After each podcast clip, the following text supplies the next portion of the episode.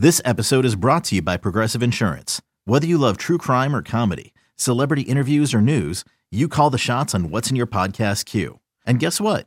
Now you can call them on your auto insurance too with the Name Your Price tool from Progressive. It works just the way it sounds. You tell Progressive how much you want to pay for car insurance, and they'll show you coverage options that fit your budget. Get your quote today at progressive.com to join the over 28 million drivers who trust Progressive. Progressive Casualty Insurance Company and Affiliates. Price and coverage match limited by state law. You could spend the weekend doing the same old whatever, or you could conquer the weekend in the all-new Hyundai Santa Fe. Visit HyundaiUSA.com for more details. Hyundai, there's joy in every journey. This is BetQL Daily, presented by FanDuel from BetQL. Allen delivers, touchdown! Stefon Diggs! The Buffalo Bills cash in and extend their lead. We're where we want to be right now. We gotta we gotta continue to, to find ways to win win football games and move the ball and take advantage of our opportunities and um, you know playoff caliber mindset. That's what we have. Welcome back, BetQL Daily, presented as always by FanDuel Sportsbook. The voice there, Josh Allen. The Bills yesterday go in to, to New England, win a game, and wrestle control back in the AFC. So let's talk about that and an entire Week 16 to react to here. Michael Lombardi, Audacy NFL Insider. He's joining us on the Roman guest line. You can also hear Michael on the GM Shuffle, his weekly podcast, available on the Audacy app. Mike, big uh, shift in the top of the AFC East yesterday. New England and Buffalo, and Buffalo goes in there. They didn't punt, and Josh Allen was the best player on the field. Uh, what'd you take away? Watch that. But Buffalo's had a weird year where they've had, you know, a lot of the metrics say they're really, really good, but they hadn't won a close game, hadn't really beat a really good team for a while since taking down Kansas City. Uh, that was pretty impressive yesterday. Yesterday, really over the whole weekend, was about teams that understood how to play playoff football responded, and New England had really couldn't raise their game to another level, and Buffalo raised their game, and couldn't New England couldn't match it. I mean, the score wasn't as close as the game, and and Josh Allen, as you said, was the best player on the field. They dominated. Uh, they proved that they're not a, a they lack physicality as a team, and they had New England on the ropes from the very first drive of the game. And Josh was magnificent, converting third downs, running with the ball, and creating creating situations where the Patriots had to play in space and they couldn't respond. So I, I really felt like you know Kansas City, Buffalo, the Rams, teams that that that you expect to be in the playoffs, they raised their level of play to playoff level, and the teams that were they were playing couldn't match them. Michael, with your opening statement there, I also ran to Saturday night between the Colts and the Cardinals. We have another season, college mm-hmm. pros. A Cliff Kingsbury team is fading down the stretch, and uh, here we have the Colts with a three and zero oh ATS run. They're nine and three in their last twelve games, and looking looking pretty good heading into the postseason. Yeah, I mean it's even more remarkable the fact that four of their five offensive linemen are out of the game, right?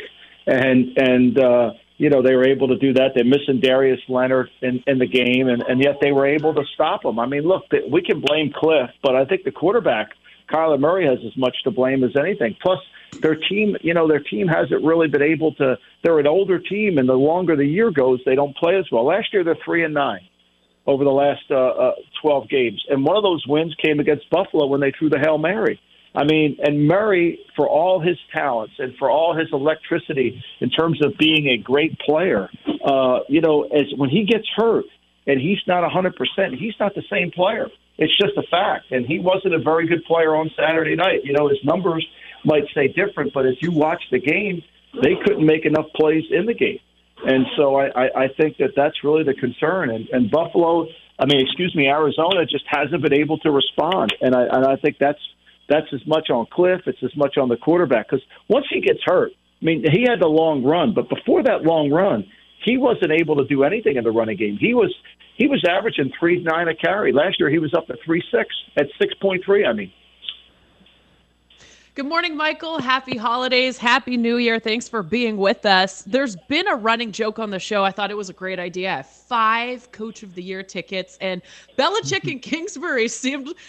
I've got those two, but now I'm I'm kind of panicking. I don't feel great about it. Uh, who do you see winning Coach Coach of the Year? I, I think Coach of the Year is Frank Reich. I think Frank Reich's the coach of the year. I think he's overcome adversity earlier this season. He's identified his team's strengths and weaknesses. He's played to those. He's been able to coach the kicking game really well. Bubba Ventrone, the special teams coach, has done a great job. You know, that's part of Frank Reich.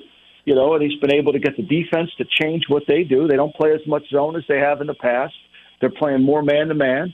They're rushing. They're they're doing a better job in that phase. I think it's Frank Reich. I think he's done a re- remarkable job, and I think his team uh, echoes his personality in terms of toughness. And they're playing their best football at the most opportune time to play their best football. I think he's going off at twelve to one. Look, people say Lafleur should be coach of the year. Okay, I, I get that. They certainly have won a lot of games, but you know, let's give Aaron Rodgers his due. He's the MVP of the league, no matter how this vote comes out. So we can forget about that. The other reality of it is, is is the is the Packers special teams a disaster, and defensively they haven't been able to fix the problems. Now I know they're missing some players, but that doesn't really solve anything. And I think if you look over the whole landscape and you identify what a head coach means, it's all three phases.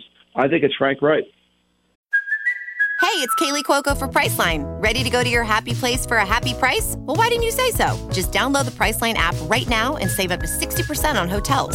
So, whether it's Cousin Kevin's Kazoo concert in Kansas City, go Kevin, or Becky's Bachelorette Bash in Bermuda, you never have to miss a trip ever again. So, download the Priceline app today. Your savings are waiting. Go to your happy place for a happy price. Go to your happy price, Priceline. With threats to our nation waiting around every corner, adaptability is more important than ever. When conditions change without notice, quick strategic thinking is crucial. And with obstacles consistently impending, determination is essential in overcoming them. It's this willingness, decisiveness, and resilience that sets Marines apart. With our fighting spirit, we don't just fight battles, we win them. Marines are the constant our nation counts on to fight the unknown. And through adaptable problem solving, we do just that. Learn more at marines.com. Mike Lombardi, Audacy NFL Insider, joining us here on BetQL Daily. Mike, yesterday, Joe Burrow, 525 yards throwing um, in the passing game yesterday, and they torched the Ravens. Obviously, a lot of issues on both sides with COVID, but it looks like now it's the Bengals' division to lose if they can finish this strong here. Um, how good can this Bengals team finish this season? They're, Burrow's playing great now. Do you think they're dangerous when we get to January?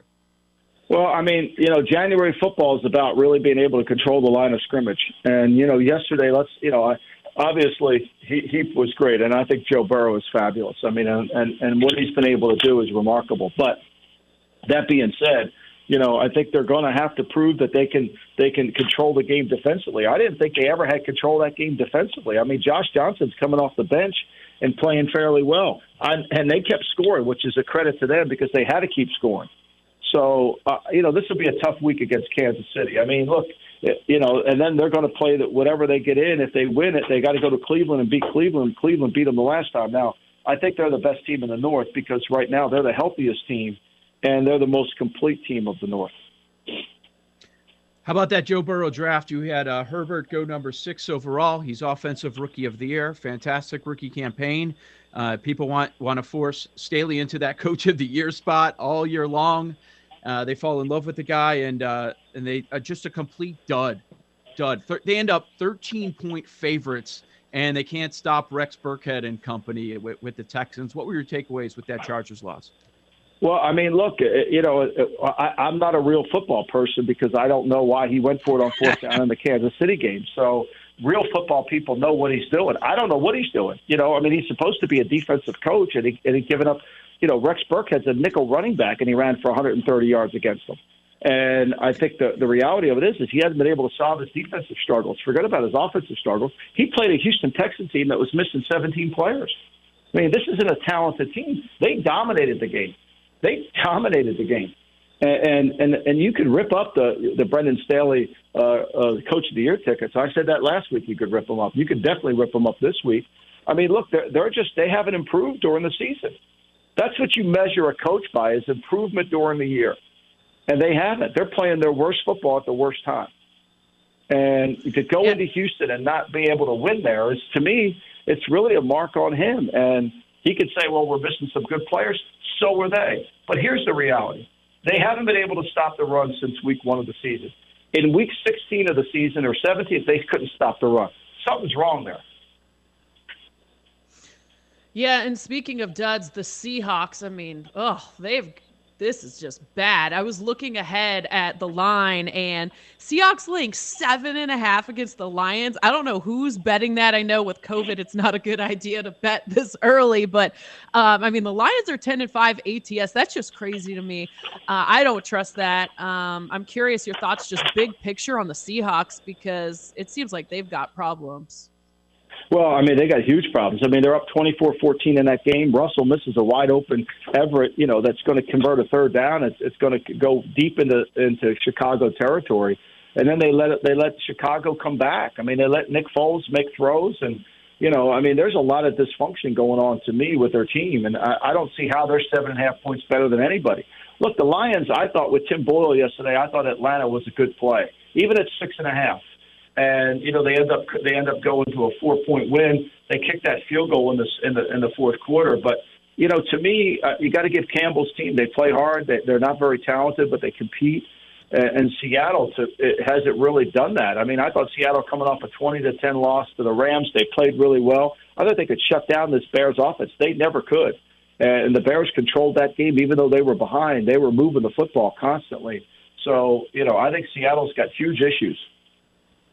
Mike, I'm curious your thoughts on a pair of young quarterbacks that might take their team to the playoffs, and if it changes the calculus, if it should change the calculus on whether they're the quarterback next year or not. Tua down in Miami, if they win out, they're likely in. The Eagles, if they win out, they are in. Tua, Jalen Hurts, both you know question marks if they're the guys long term in those cities.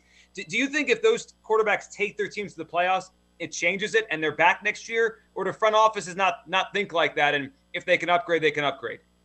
I think if they can upgrade, they can upgrade. I mean, I think it's no no doubt that you know we'll see Tua tonight. He's going to have to throw the ball in into tight man coverage. I mean, Tua's balls hang in the air forever. Uh, we saw it last week against the Jets. He tries to throw that out from the far hash into this boundary into the sideline, and it was it just hung there forever. So we're going to see how that works out. And and, I think that when you look at Hurts, it's a unique offense. I do think the Eagles, with their three number ones, had thought there'd be a quarterback in this draft. I'm not sure there is, whether it's Kenny Pickett or not.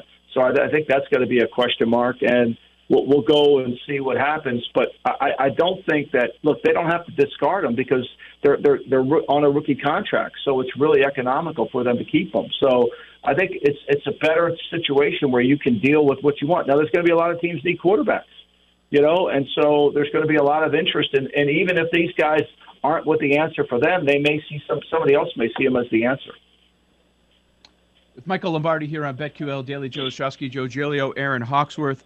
And uh, Michael, tomorrow's the day. Teams can start to interview head coaches. Jacksonville, Vegas, they already have, uh, we know they have the vacancy there. Uh, in Chicago here, they're talking about the Bears. They win yesterday, but are the Bears going to make a move? Are they going to start to do anything? What about the general manager? We see uh, Sunday morning Schefter saying, "Hey, the Giants are good. They're they're fine. They're going to run back their head coach and their uh, their quarterback Daniel Jones when he's healthy." Uh, I'm curious on your perspective. Do you think this was a good rule change for the league? Oh, because it, it's only going to hurt the balance of of the, the end of the season. I mean, if the Denver fires their coach, Vic Fangio today, let's say, and I don't, I'm not saying they will, but this, that game against the Chargers almost becomes how do they win it? You know, and, and I think that uh, I think it's really a problem. I think that you know, it, it, in theory, it sounds good. In reality, it puts a lot less emphasis on the last two games. Uh, and and that's what the league has always wanted to do is put emphasis on the last two games. So to me, it's been counterproductive and, and counterintuitive. Exactly. So I don't know. I mean, look, there's going to be some openings, and if you have a job that's open, I think people are going to wait. I don't think anybody's just going to run and say, "Okay, Jacksonville, here we come." Uh, you know, we're going to take your job. It's going to take some time, and I think through that time, people will find out. Look, the the one thing that goes on in the National Football League is there is a lot of backroom talk. There's a lot of backroom talk, mm-hmm. and I think that you'll see that that backroom talk will lead to t- people waiting. I mean, as for the Giants, I mean, since December 27, 2016 till today, their record is 23 and 57, to 28% winning percentage. I think staying the course probably is the right thing to do because, you know, when you got a 28 winning percentage, you're doing well. So I wouldn't worry about it. If the Bears don't do anything, people will be screaming, oh, uh, they weren't ready for this. Why aren't they interviewing people? Well, uh, Ryan Pace might be the bigger problem there. So you've got to get that figured out. I understand. Um, do, do you think uh, throughout the league, do you get a bad reputation if you fire a coach after a win? Because that's something we we might see in the coming years with this current rule. I, I do, but I think you know you could. I mean, they could easily go to Matt Nagy and say, "Look, uh, you know, we want you to keep coaching to the end of the year. We're probably going to make a change." You know, have an adult conversation. I think Matt Nagy knows that there's going to be changes in Chicago. There has to be, you know, and I think that that's got to be a conversation that you have to have. It, it, and if he's going to keep coaching, and I think it's the best thing. I mean, you know, Nagy's been trying to coach as hard as he can. I'm not saying it's been great, but he's trying to coach as hard as he can uh, in the in the final days of his coaching career in Chicago, and I think that's really important. Monday Night Football, Dolphins at Saints. What do you expect out of the Saints and Ian Book tonight? To expect, Aaron. I, you know, it's hard to predict. I mean, Miami runs a lot of blitz zero. They, they they try to take chances. They'll try to pressure the quarterback as often as they can. And most of the time, young quarterbacks have a hard time. Miami's got to do a really good job of stopping the run because that's going to be the key to New Orleans having any success. And then New Orleans is going to do a really good job of pressuring Tua. Tua gets the ball in his hands very quick. He throws nothing but flats, slants, swings. I mean, his, if you look at his throw chart, it's all under five yards, and it's rarely does he ever throw it up the field. At least, you know, unless he has to double hitch it. So the Saints are going to have to put a lot of pressure early down, early in the route to get the ball out and have to play tight man coverage. Because if you let him have windows to throw the ball, Tua, is very accurate. He doesn't have a powerful arm, but he's very accurate. And then these receivers have done a great job of yards after the catch. Mike, always appreciate you hopping on. Have a great week. Happy New Year, and we'll catch up again uh, in 2022. Thank you, Mike. There he goes, Mike Lombardi on the Audacy guest line and the Roman guest line. Get a free online evaluation and ongoing care for ED, all from the comfort and privacy of your home. Go to getroman.com slash BetQL now to get $15 off your first month. That's getroman.com slash BetQL. Yeah, we'll get fully into the NFC coming up in a few minutes. We'll have a preview of Monday Night Football in about an hour from now. The two Ian Book against Tua. I mean, get get ready tonight. Yeah. Are we contractually obligated to bet and watch? Um, bet yes. No. watch that. okay, good. Well, I'll bet on it. Am I going to watch every second? I'm probably not. Joe O, Joe G, Aaron Hawksworth, BetQL Daily, presented by FanDuel Sportsbook. Up next, we'll look at the NFC. Teams are fading, teams are rising. What is the state of the race heading into week 17? That's next on the BetQL Network.